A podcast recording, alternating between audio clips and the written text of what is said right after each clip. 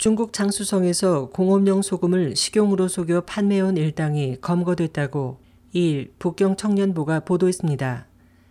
신문에 따르면 최근 장수성 공안은 공업용 소금을 요도 첨가 소금 등 고급 정제 식염으로 속여 베이징과 장수, 산둥, 안위성 등지에 2만여 톤을 판매한 일당 22명을 검거했습니다.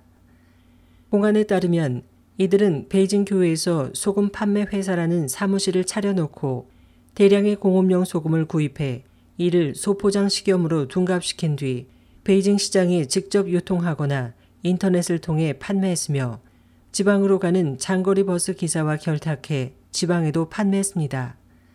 조사 결과 이 가짜 식염에는 요도 함유량은 전무했고 과다 사용할 경우 암을 유발할 수 있는 아질산염이 다량 검출됐지만 대부분 소규모 시장과 소매상, 식당과 식품 가공상, 그리고 회사 구내식당 등에서 소비된 것으로 밝혀졌습니다.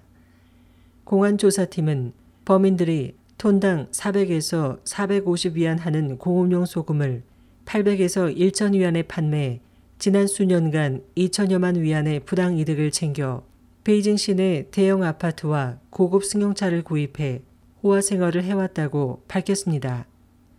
각종 먹거리 안전사고가 빈발하는 중국에서는 지난달에도 쓰레기가 가득한 우물이나 지하수에서 나온 물이 유명 생수로 둔갑해 베이징 시내에 유통된 사실이 드러나면서 시민들이 큰 충격에 빠졌습니다.